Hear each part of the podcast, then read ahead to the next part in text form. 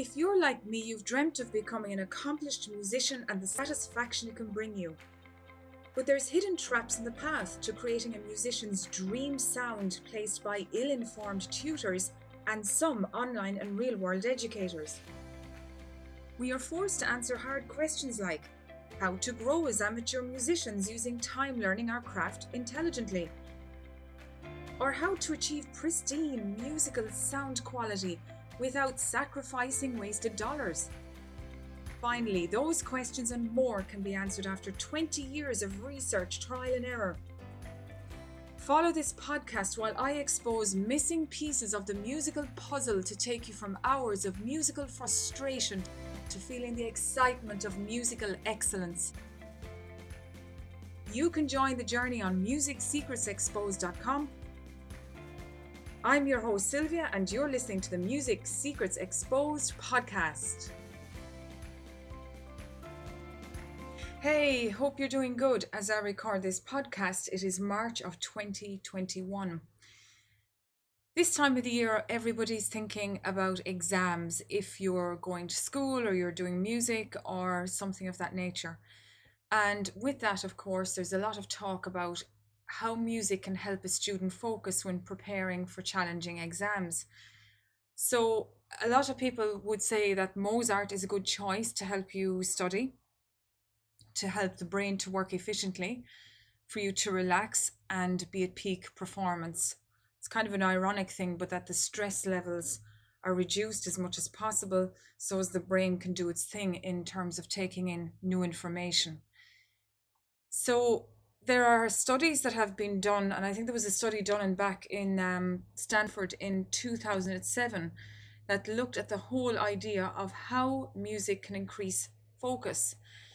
And of course, one of the things that happens around exam time is everybody gets stressed.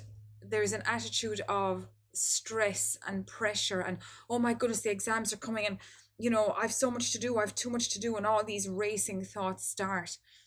And it's turned out that music's vibration, or the vibration within pieces of music, have the has the effect of improving mood. And that has been clearly documented in more recent studies concerning the brain, the nervous system, how physiology is changed when you listen to certain types of music. Really, in summary, the benefits that music offers a student is definitely improvement of mood. Without a shadow of a doubt, that's probably the main one that has to be changed in order to reduce the negative impact of stress. When the mood is up, when the mood feels good, when it's in that higher vibrational zone, the student's motivation is much better. And then memory is allowed to work at peak performance. I know from my own story, when I was doing all my studies from a child into teen, into even adulthood, because I've, I've been studying for most of my life in different forms, that definitely prior to the age of twenty, my memory was not good. And it was because I was stressed all the time. I was stressed because of just lots of internal self-doubt, low self-esteem issues and so forth.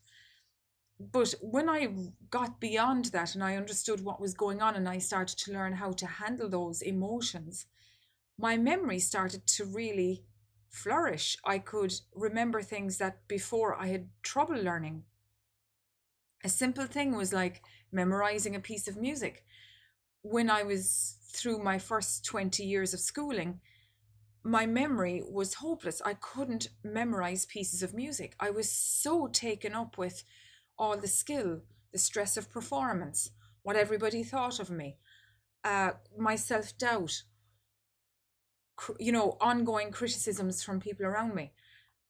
But then once I cleared out all that junk, because I started to understand what the triggers were, what my response could be instead of what it normally was, my memory started to really produce results. So I tested it one time and I tried to memorize this intermediate level piece to see could my memory operate what I had dreamed for years for it to do. And suddenly my memory worked. And it was simply because I learned about my emotional state, I learned about vibration and living in the higher vibrational states and how to trigger those states, how to trigger an improved mood, and therefore how to improve my motivation. To be honest, motivation was nearly, was never my breaking point. It was just what my internal conversation would have been. So the proof is that if you, as a student heading into exam period or any stressful period in life, or if you are going through a stressful period in life, once you understand the triggers of what causes the stress, once you know what the internal conversation in your brain is and how to control that internal conversation, music can come in and help you sidetrack all that, raise your vibration, and then when you're meeting these stressful events like high level exams, it doesn't matter what age you are or whatever's going on in life, you have such a potential for doing very well and increasing your potential for overall success. Now, this is a very detailed topic because it involves understanding your physiology.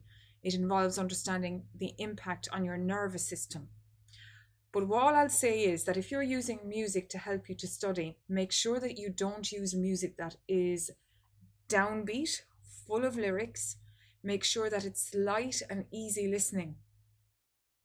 If you go into YouTube, there are videos put together that focus on Mozart's music in particular. And I think because Mozart's melodies are very light and easy listening, it doesn't take the brain very much power to interpret and listen to the music.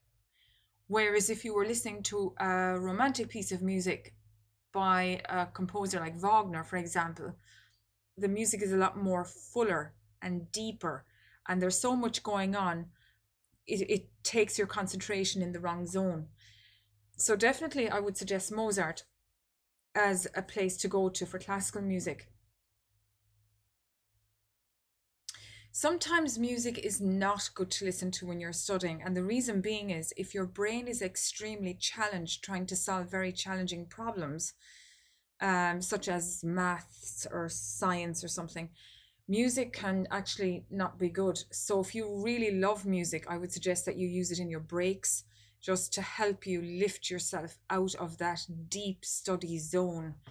Um, now, in my blog at blog dot music secrets exposed dot com, there are some wonderful ideas and a lot more information that you can read about this topic from Healthline. Now, Healthline is a reliable website because they quote an awful lot of studies and research, and that's very important. So Um, I'll have the link in my blog there at blog dot music secrets exposed dot com, and it will give you some ideas of how to use music wisely when you're headed into stressful periods of the year, such as we're heading into exam period soon. I hope that helps, and I'll talk to you tomorrow. Many have come up to me and asked, Sylvia, let me ask you a question. I've started learning music, but I am stuck. I can't get the sound I dream of. I've spent time and a lot of cash. I'm so frustrated.